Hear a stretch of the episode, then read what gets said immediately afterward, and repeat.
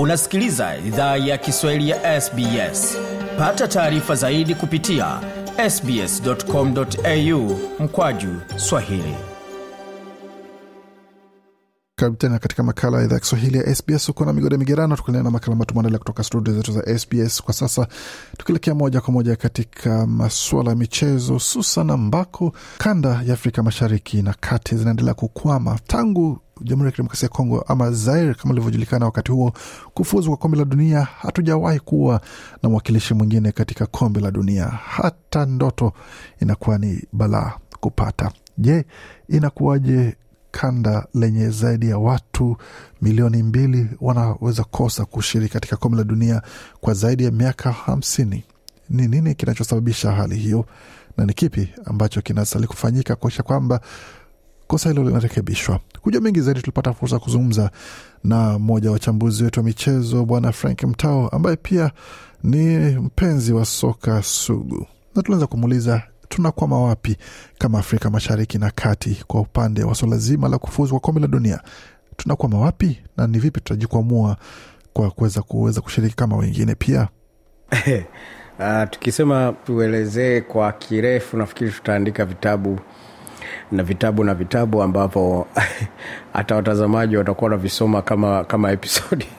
Kwa hiyo um, uh, bado sisi hatujazingatia. Tunasema kwamba sasa hivi soka limebadilika. Umri mkubwa kama unavyojua ni mgumu sana kuweza kucheza soka. Kwa hiyo watu wanawekeza katika soka la vijana. Tuanze kuangalia kuanzia toto football kuanzia watoto kwenda kivijana ili kuweza kuwajenga kwa ajili ya mashindano makubwa kama haya. Na pia uh, nafikiri hilo ndio ni kubwa ambalo nitafafanua baadaye kuhusiana na uwekezaji katika soka la vijana. Lakini uh, kikubwa pia ni kupata exposure kuwatanua wachezaji wetu wengi kuweza kushiriki michuano mingi ya kimataifa kuweza kujiweka vizuri. Kwa sababu unapokuwa hauna uh, wachezaji wengi hasa wanaocheza nje ya nchi pia inakufanya kwamba usijiamini sana katika kile unachokifanya. Kwa hiyo hili nafikiri huwa inawajenga kwa, kwa, kwa wanasema eh, kujiamini. Inaongeza sana kujiamini kwa sababu unakuwa wameshashiriki mashindano mengi ya kimataifa wamecheza na, na, na wachezaji wengi mbalimbali wamekutana na mataifa mbalimbali. Mbali kwa hiyo ile nayo wakirudi kuchezea timu yao huwa pia inawasaidia. Kwa hiyo kuwa na wachezaji pia wengi pia wa nje e, kutoka katika uh, timu yako ya taifa pia inasaidia pia ina, ina, inajenga timu kuwa nzuri zaidi. Kuna hoja ya kuwa na wachezaji wengi ambao wako nje lakini pia kuna wale ambao wako nje ambao hawatumiwi. Mchezaji kama calvin john ambaye ni mshambuliaji mzuri mchanga lakini kila panapokuwa na kikosi cha taifa kikiitwa atakuwa kama yupo ndani ya kikosi la hatatumiwa ni wale kina john boko na wengine wazee ambao magoli hawafungi lakini yule mdogo mwenye umri na ana miaka na, na hata ile hali ya, kusu, ya kusukumana na wenzake kule mbele hapewi nafasi. Sasa ni kusema kwamba tusubiri kwanza baadhi ya wakongwe wafe kwanza ndio vijana wapewe nafasi ama itakuwaje? Washabiki wengi huwa wanapanga timu. Washabiki wengi huwa wanakosea hapo hatuachie wataalam tukawakabidhi timu ili waweze kuifanyia kazi. Tukipanga timu kimihemko kwa urafiki ndo tunajikuta tunaacha professionalism tunawaacha ambao wanaweza wakafaa kwa kiwango chao ili kuweza kucheza pale katika position zao.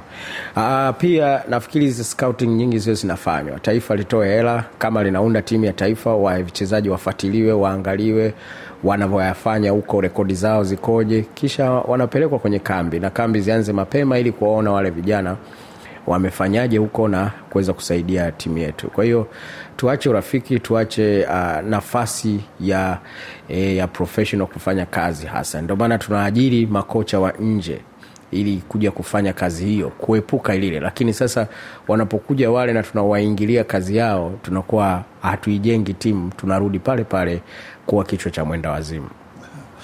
Ah, tukiachana na vichwa vya wazimu kwa sasa tuone katika kombe la dunia ambalo linakaribia kuanza muda si mrefu na ambalo lote mechi zote 64 zitakuwa kwenye runinga ya sbs na hata kupitia kwenye redio ya sbs mechi ya kwanza ikiwa ni kati ya wenyeji qatar dhidi ya ecuador wakati bingwa wa afrika senegal wataingia dimbani dhidi ya uholanzi.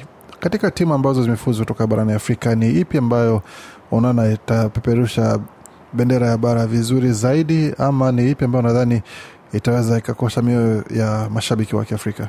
Bado natoa matumaini kwa senegal ingawaji yuko kwenye grupu la mwenyeji na kuwa kwenye grupu la mwenyeji huwa ni songo mbingo maanake mwenyeji anacheza kwa mashamshamu yote kuweza kuleta sifa katika taifa lake. E, hiyo itatia doa lakini tukumbuke ikodo ni, ni mtu ambaye huwa atabiriki anaweza akakupiga popote. Ni, ni, ni kati ya timu ngumu sana ambazo huwa zinatibua hazifiki mbali sana lakini huwa ni zinatibua katika michuano ya awali huwa hawaleti lelemama. kwa hiyo senegal ingawaja ni timu ngumu nzuri lakini iko katika grupu gumu sana. Hili grupu sio la lele mama. Ukiangalia netherlands kama unavyojua wamejipanga vilivyo na wameshafanya makosa mengi yaliyopita kutokuweza kushiriki. Sasa hivi wana uchungu vilivyo kurudisha ile sifa kabisa ya, ya, ya, ya, ya watu hawa wa, wa uholanzi. Kwa hiyo kwa kweli naipenda sana uh, senegal kuweza kufika mbali lakini bado iko katika uh, grupu gumu sana. Waarabu wa tunisia uh, wao wa nao katika grupu baya. Hasa ukizingatia uh, ufaransa ndio eh, king'ang'anizi hasa. Kwa denmark simwogopi sana kwa mtunisia ingawaje denmark huwa akikutana na vyobabe kama faransa au nani huwa haogopi kwa hiyo katika grupu hilo tunisia kwa australia nahisi itakuwa ni mchekeeni tu kwa tunisia. Kwa hiyo nahisi kwa tunisia pia ana nafasi nzuri kama atapita kwenye makundi hayo. Naona kwamba kwa upande wa ufaransa licha ya kuwa ndio bingwa tetezi kuna baadhi ya wachezaji wao muhimu sana ambao watakosa kama kante na wengine ambao tayari imeripotiwa kwamba hawatoshiriki. Nasema kwamba hiyo itawapa nafasi kiasi gani australia na tunisia na denmark kuweza kuwapa moyo kwamba hapa tunaweza tukatoka na alama? Hapana kwa wafaransa wafaransa wana vipaji vingi sana.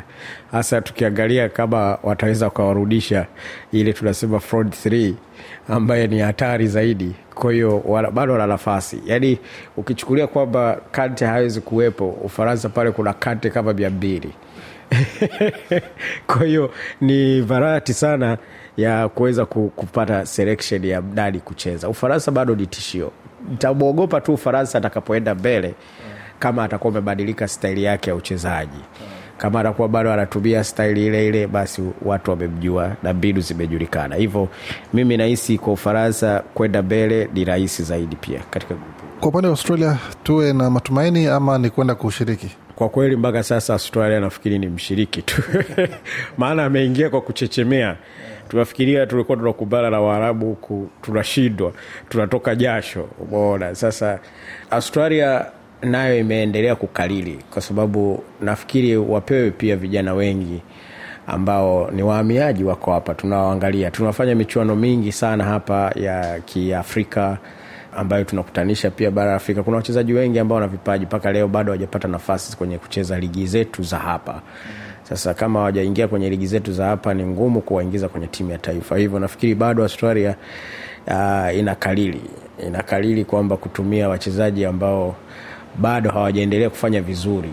Umeona? Kwa hiyo wakiamua sasa kuchanganya na kuona kufungua vipaji sehemu kubwa Aa, nafikiri tutafika mbali. Ingawaje itaonyesha ushindani kwenye kinyanganyiro cha awali hasa mechi na, na tunisia itakuwa ni mechi pia uh, iliyochangamka kidogo. Ila naamini tunisia watafika mbali kwa kuwapiga australia.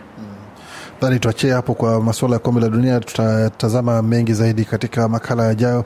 Tukirusha macho kidogo kabla muda tuache hapa tuzungumzie swala zima la klabu bingwa barani afrika hususan katika tuseme la daraja la pili la klabu bingwa ambapo young africans watakutana na club africain ya tunisia vilevile vile, ambao wameitua mjini dar es salaam tayari na kuanza kujizoesha ma- mazingira pale. Je yanga watafaulu walikokosea katika ile kombe kubwa zaidi ama itakuwa ni kile kitandawili ambacho kitatutuliwi Ana matumaini profesa lale profesa nabi uh, ataweza kuwaweka vijana wake vizuri uh, kwa sababu kuumwa na nyoka sio mwisho wa maisha bali ni kupambana pale baada ya kuumwa na nyoka. Kwa sababu alitolewa sudan nafikiri amepata kufundishwa sana jinsi ya kuutumia uwanja wa nyumbani yaani kupata matokeo mazuri zaidi. Umeona? Hivyo basi kama atafanya vizuri katika mechi ya kwanza uh, ya hapo nyumbani ya pale dar es salaam tanzania kwa mkapa uh, basi ataweza kuwa comfortable ugenini. Kwa sababu wenzetu ugenini e, bado wanashangilia vizuri zaidi. Unaona bwana wana, wana watu wanaweza wakawasukuma zaidi. Kwa hiyo kama watawahimiza wananchi wawe nyuma ya timu na kwa sasa young africa na kikosi kizuri sana uh, kutokea kupata katika misimu mingine miwili tofa, mi, mitatu tofauti. Kwa hiyo ni matumaini katika shirikisho kombe la shirikisho watafanya vizuri na watasonga mbele ila ni kikwazo pia kwa waarabu hivyo basi wakipita pale na uhakika watapita pale kuweza kusogea mbele kama watautumia uwanja wa nyumbani vizuri katika mechi ambayo ilikuwa kule Khartoum ambapo kwa upande mmoja ilileta uh, maombolezi ya taifa baada ya Yanga kubanduliwa katika michuano hiyo. Je, watu watapata shangwe na furaha ama itakuwa sasa ni watu kusema kwamba tumejaribu tuwezavyo, lakini hapa si kwetu? Tusubiri hadi mwakani tena tuone kama tunaweza kujaribu kupitia njia sahihi ya kuweza kufuzu katika lile kombe mabingwa watafuzu kwa sababu nilichoona katika mechi ile iliyopita na wasudani wasudani walijiamini vizuri sana. Waliweza kukaa nyuma wakawasubiri wakapiga ataki walikuja kama wanalinda matokeo vile, vile katika kwa mkapa pale kwa sababu hawakutaka kufungwa magoli mengi. Ndio maana nikasema kwamba kama yanga watatumia uwanja vizuri wa nyumbani inamaana kupata magoli matofauti ya magoli mengi ya itakuwa imewapa e, urahisi wa kuweza kujisikia nao wakienda ugenini walinde matokeo yao. Mfano tu kama mfano yanga akipata goli mbili kwa bila kwa unyumbani ni nzuri zaidi ukiwa unaenda ugenini lakini ukiwa unaenda na kigoli kimoja au draw wale wakiwa wamepata goli la, la ugenini linakutia hata wewe e, jamba jamba sana katika mechi inaofuata unakuwa umechanganyikiwa ufanye nini? Ulinde goli uende ukashambulie unakuwa na mawazo mengi mawili matatu. Kwa hiyo nafikiri walichojifunza kwa wale wa sudani kitawafanya wafanye vizuri zaidi kwa hawa wanaokuja wa tunisi na uhakika kabisa kikosi walichonacho e, kina njaa ya kufanya vizuri kimataifa ambapo bado mpaka leo yanga hawajawa vizuri zaidi e, katika ramani ya kimataifa. Na nafikiri usajili huo mkubwa uliofanywa wakina Aziz ki kina uh, morrison eh, kina yaniki bangara eh, kina romalisa nafikiri wote wamekuja kwa ajili ya kuweza kuweka nguvu zaidi kufika mbali kimataifa. Ni kikosi cha kimataifa hivyo tutarajie uh, watafanya vizuri kimataifa. Kama wataweka akili yao vyema e, katika kusukuma e, gozi au wanasema mpira utembee. Na kama hawatatembeza mpira basi hali itarudi kuwa pale pale. Mwandishi wetu frank mtao hapo akituchambulia yanayojiri katika michezo na matumaini ya mashabiki wa timu ya young africans kutoka tanzania pamoja na yale ambayo yanatarajiwa katika kombe la dunia ambalo litakuwa kuanzia tarehe ishiri na moja novemba katika runinga za SBS na redio za SBS vilevile vile. Mengi zaidi kuhusu umesikia, bila shaka unaweza kupata kwenye tovuti yetu anaone ambao ni sbs.com.au mkwaju Swahili. Penda, shiriki, toa maoni, fuatilia idhaa ya Kiswahili ya SBS kwenye Facebook.